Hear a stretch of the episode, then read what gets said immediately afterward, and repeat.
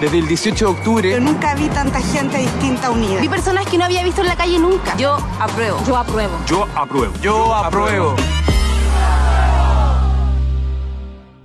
Hoy en nuestra sección Sintonía Ciudadana preguntamos, ¿conocen la diferencia entre un Estado plurinacional y un Estado multicultural? Choque plurinacional que tiene muchas naciones, con cierta autonomía en ciertas cosas administrativas de una nación y otra. En cambio, pluricultural tiene muchas culturas, pero todos son de la misma nacionalidad y todos están sometidos a la misma administración y a lo mismo todo. Eso.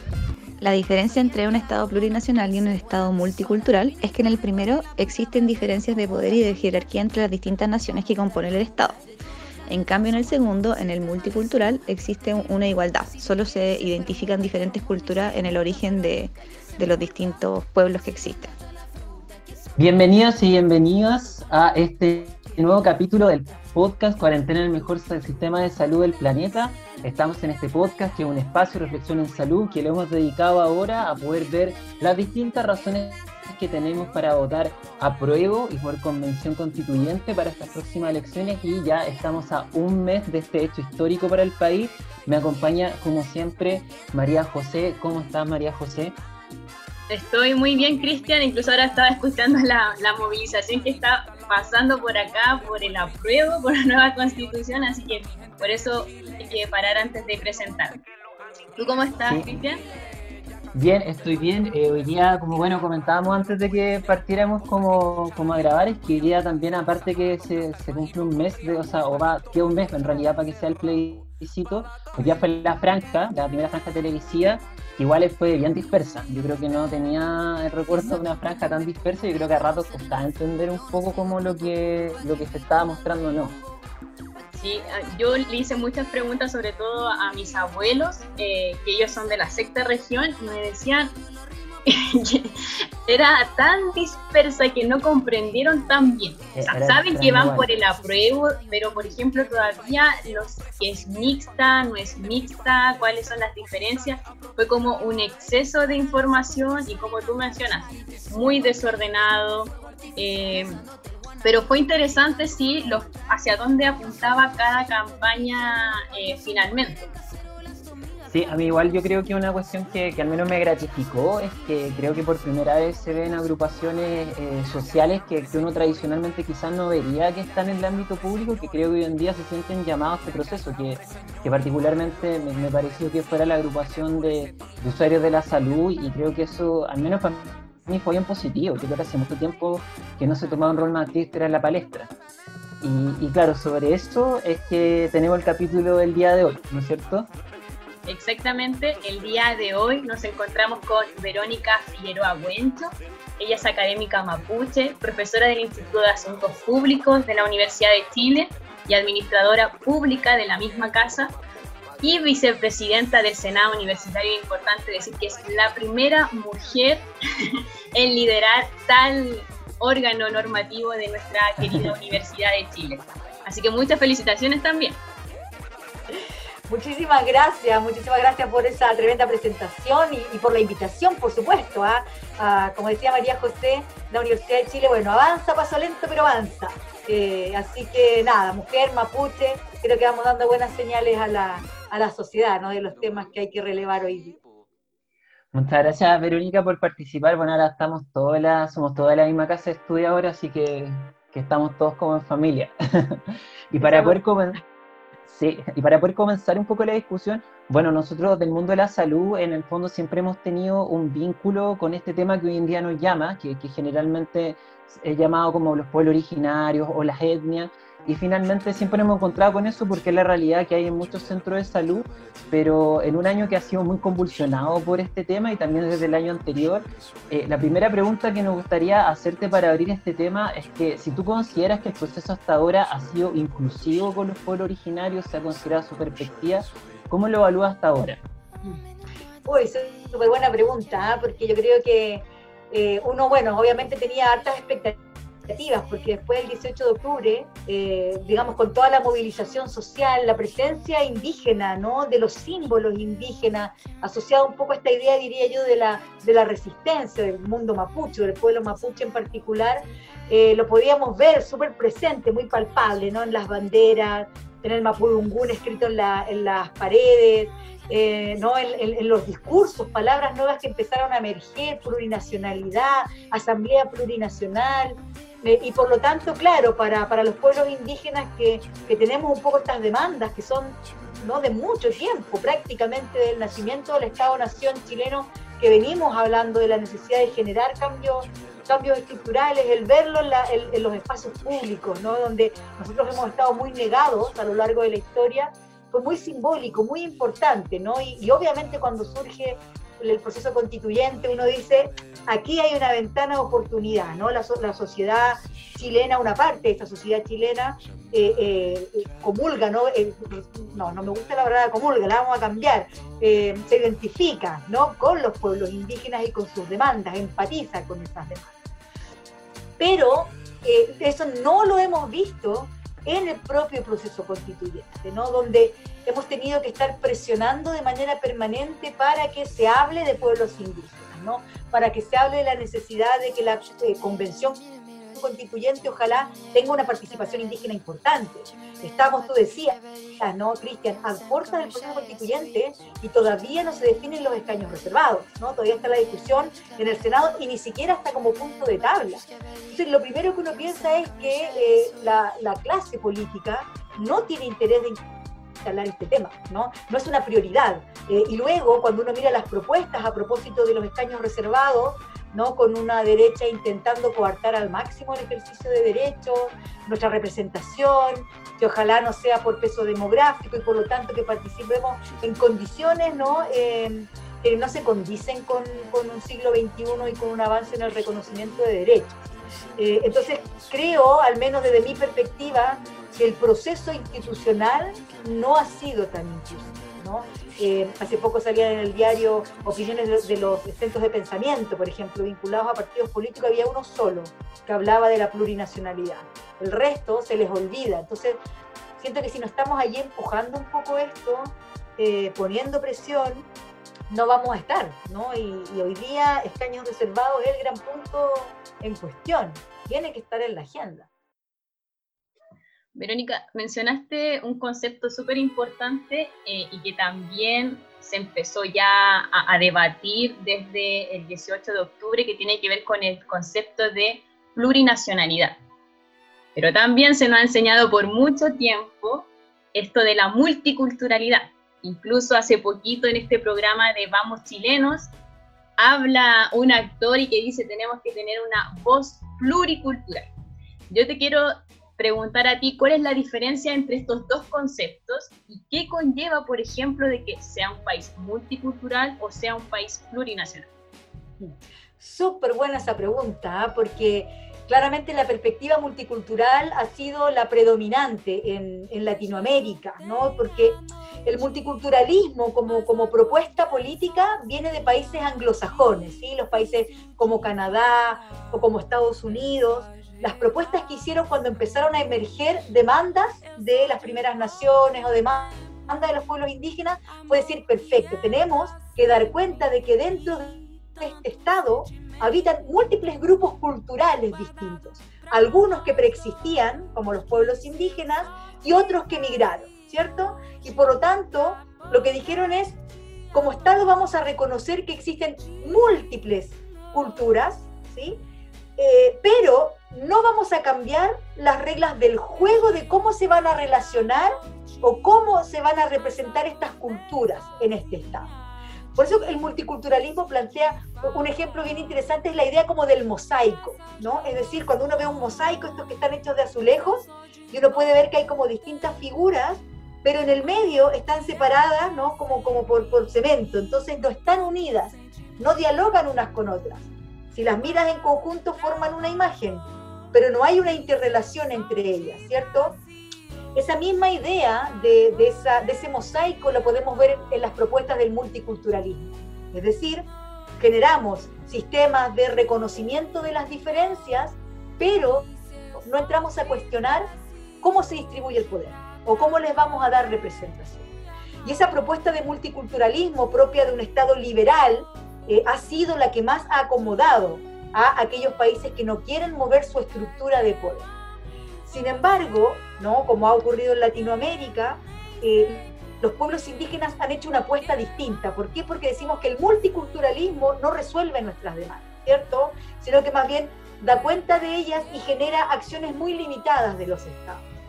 Sin embargo, la plurinacionalidad es diferente, primero porque ya no habla de grupos culturales, sino que habla de naciones.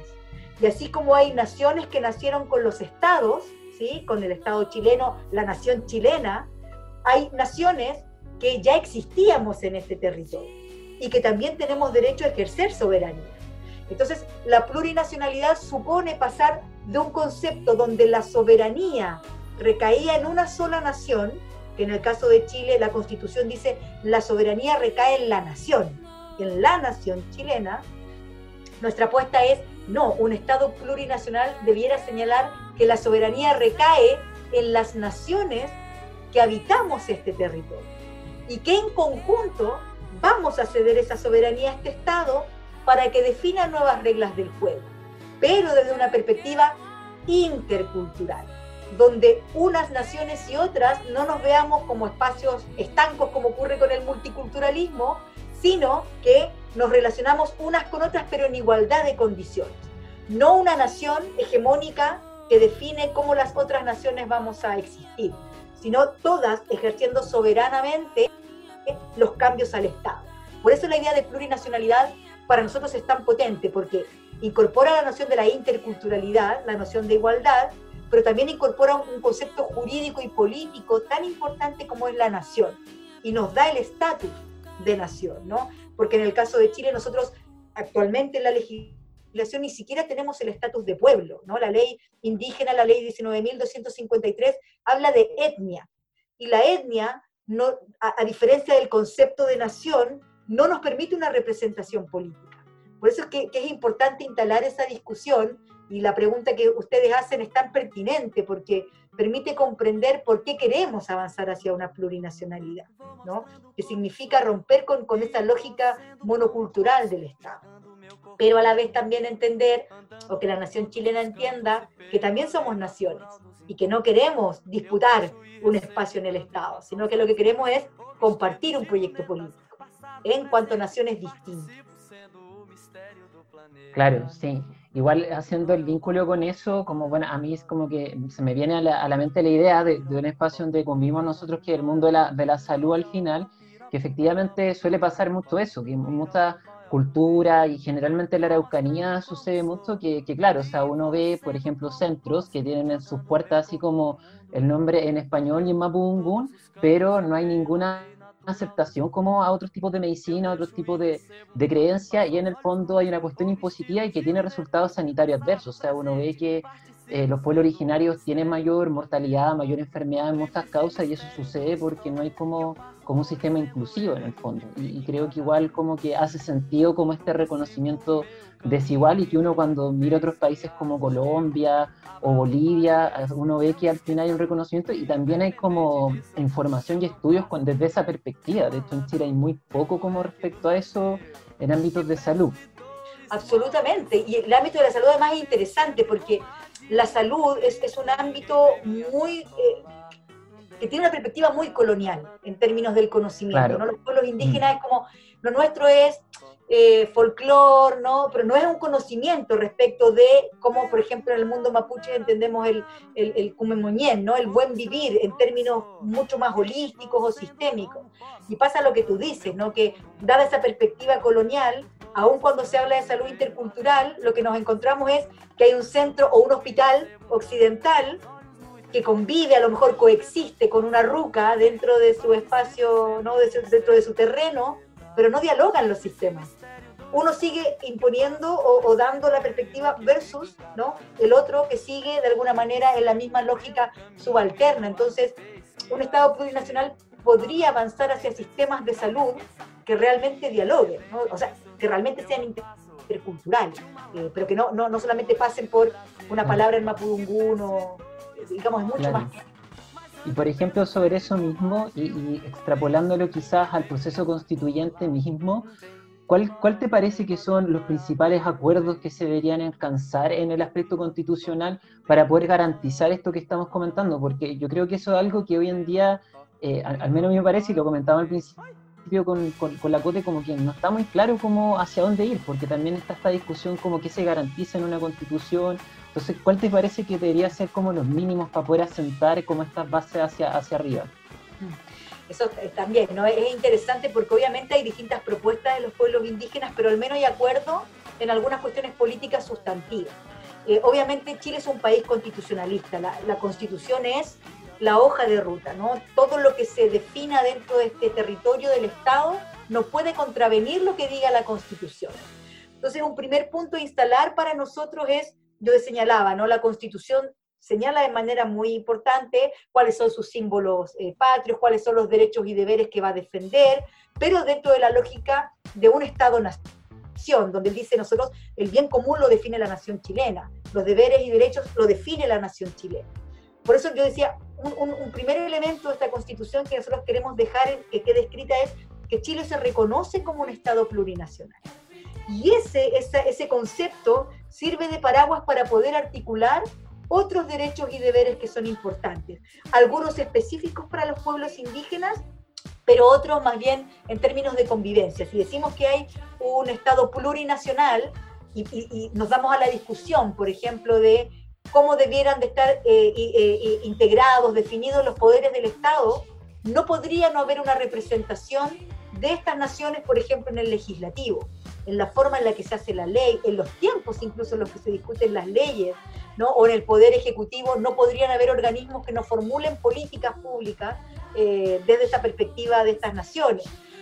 O en el Poder Judicial, no podría, o debiéramos de dar espacios, por ejemplo, no solamente a, a un derecho positivo o individual, a derechos colectivos, a derechos consuetudinarios. Entonces, conviven, más que establecer como sistemas estancos, separados, es cómo eh, pensamos la estructura del Estado conviviendo estos sistemas, ¿no? Y abriendo los espacios a estos sistemas.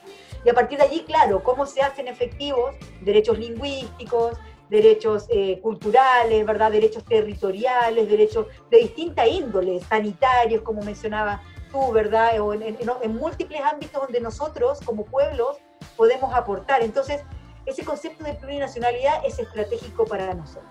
Y a partir de allí, eh, como te decía, en esta discusión y en esas definiciones, claro, cuando hablamos de derechos, por ejemplo, el, el, derecho hoy día, por ejemplo, a vivir en un ambiente libre de contaminación, bueno, ¿cuál es la perspectiva de los pueblos indígenas en ese derecho? Uno podría decir, en realidad el derecho es al buen vivir, no es solamente a pensar en un aspecto tan restringido. ¿Y qué involucra un derecho a un buen vivir? Emocional, material, espiritual, ¿cierto? Y ahí están las propuestas de los pueblos indígenas y por supuesto otras que están en, en, en, en, convenios y pactos internacionales que el Estado de Chile ha ratificado, como nuestro derecho a la libre determinación, poder decidir de manera soberana cuál es nuestro proyecto de vida también en este territorio, ¿no? educativo, eh, de convivencia en las ciudades, en territorios ancestrales, ¿no? y derechos de autonomía, por supuesto también, que pueden ser avanzar hacia derechos de autonomía territorial, pero también derechos de autonomía que tienen todos los pueblos en cuanto, en cuanto son reconocidos como, como pueblos. Entonces hay hartos desafíos, ¿no? Pero, pero creo que hay, esto, eh, al menos el concepto de la plurinacionalidad es un concepto fundamental de instalar. No va a ser fácil, porque vemos que las fuerzas políticas van a ser complejas, eh, los dos tercios para poder negociar, nuestra participación en la convención, pero confiamos en que si hay una buena representación ciudadana, esa ciudadanía va a querer impulsar eso, esos cambios tan importantes.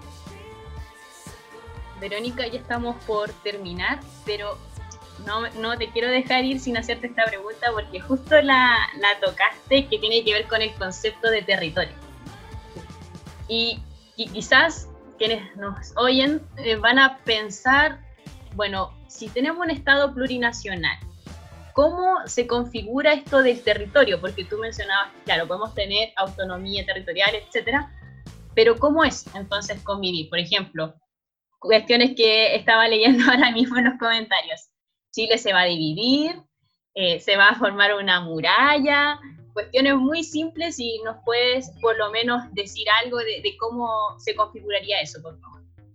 Buenísima pregunta, buenísima, porque mira, si uno lo piensa, Chile, claro, tiene toda una tradición y una cultura centralista, ¿no? Es un, es un Estado unitario, es un Estado que ni siquiera reconoce las diversidades de otras regiones, no todo pasa en Santiago, el poder político está concentrado en Santiago, sumado a que la figura del presidente tiene muchas atribuciones, por tanto hay un hiperpresidencialismo importante, entonces cuesta pensar en sistemas más federados, ¿no? Yo creo que una propuesta que puede surgir en esta constitución es avanzar hacia un país más federado, que empodere a las regiones, que le dé capacidad de que puedan avanzar en sus propios modelos de desarrollo.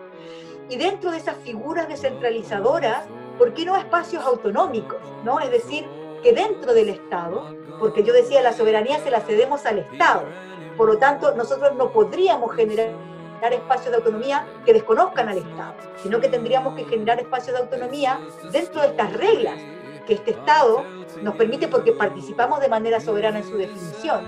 Pero una forma podría ser que haya un territorio, ¿no? por ejemplo en la Araucanía, que pueda tener espacios de autogobierno. ¿no? Si uno piensa, mira, en pequeño, hoy día, por ejemplo, Temucuicuy ejerce espacios de, auto, de autonomía bien interesantes dentro del Estado chileno, ¿no? que tengan espacios para definir cómo se van a tomar las decisiones, cómo se van a representar sus autoridades, qué tipo de modelos de desarrollo se van a implementar, ¿no? desde las conmociones y los conocimientos, en este caso del pueblo mapuche. Pero eso no significa atentar contra el Estado, porque entendemos que si es un Estado plurinacional, estas expresiones pueden tener lugar. Eh, entonces hay que perder, el miedo a lo que significa esa, esa autonomía, que no es nada más que otra forma de convivencia. Y no significa que en ese territorio autonómico puedan vivir solo mapuche, porque si hay personas que, que, quieren vivir de acuerdo también a esos parámetros, muy bienvenidos y bienvenidas, ¿verdad? Y no tiene que ver con, con generar espacios separatistas, sino más bien propuestas de convivencia que, que habiten en este territorio, dentro del paraguas. Muy bien, Verónica, creo que quedó súper claro con respecto a esos mitos que, que, rondan detrás de estos conceptos. Y la última pregunta es que el día del plebiscito camino a la votación, ¿qué canción o artista escucharías camino a la urna? Uy, bueno, hay hartos y hartas que escucharía, pero creo que pondría a mi gran eh, artista que, que, me encanta, que es Anita Tijoux, y la canción que escucharía de Anita Tijoux es Creo en ti. Me encanta esa canción, ¿no? Muy buen disco. me encanta, me encanta. Entonces, esa, esa mirada de no creer en lo imposible, pero a la vez también cómo se construyen los cambios desde los territorios, desde las poblaciones, lo comunitario. Me encanta, me encanta esa canción. Así que esa es la canción que voy a escuchar, camino al apruebo y camino a la Convención Constitucional. Sí, vamos a hacer la playlist con todas las canciones para, la, para el día de la votación, esa va a estar incluidísima y de las primeras. Así que Verónica, muchas gracias por tu participación. Ahora para cerrar este podcast vamos a tener la fase más entretenida de este podcast, que son las recomendaciones. Así que, eh, Cote, no sé si quieres partir tú con alguna recomendación. Yo siempre hago recomendaciones comes y voy a recomendar, voy a recomendar dos cosas a propósito de que estamos hablando de eh, temas indígenas. Uno, un conversatorio que hizo la Escuela de Salud Pública el martes 22, que es sobre salud y pandemia en Gualmapu. Eh, creo que fue un conversatorio bastante interesante, donde se hablaba también de las diferencias de la cosmovisión de la salud.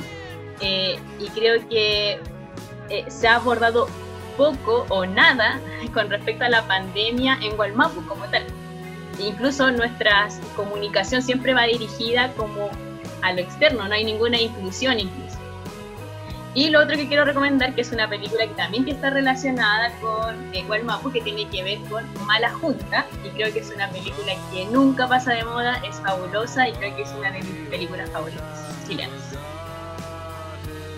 Muy buena recomendación. De hecho, yo quería recomendar igual Mala Junta, así que está, ah, estamos, estamos conectados. Sí. Verónica, ¿cuál es tu recomendación?